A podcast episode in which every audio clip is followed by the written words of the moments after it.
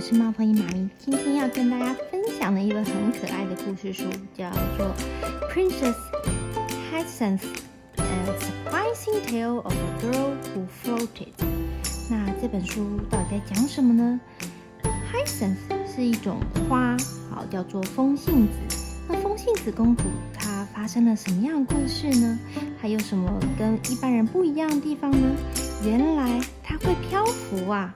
那我们来看一下，到底是怎么样的漂浮公主呢？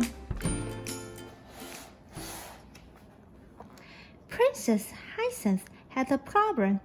Well, you are saying everyone has a problem, but this was an unusual problem. Oh, she didn't look unusual. That wasn't it. She had two eyes with a nose between them and a mouth under that.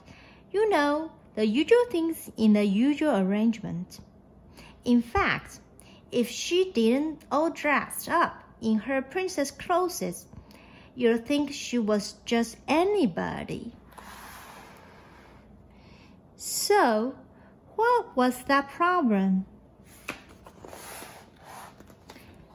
Princess Hyacinth floated unless she was attached to something or weighted down, she just floated up, up, up.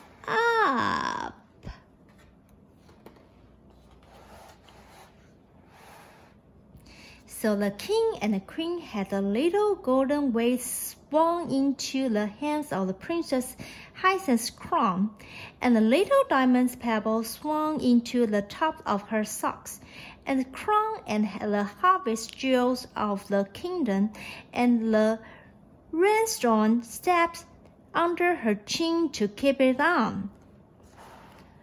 As long as she was all dressed up in her princess things, she didn't float at all. In fact, she could hardly move.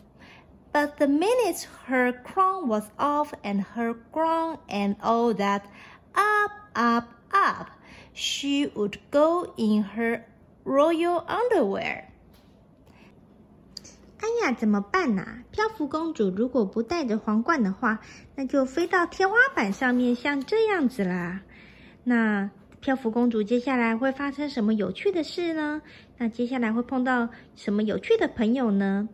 大家可以去书局找找看这本书喽，很推荐给大家看一下。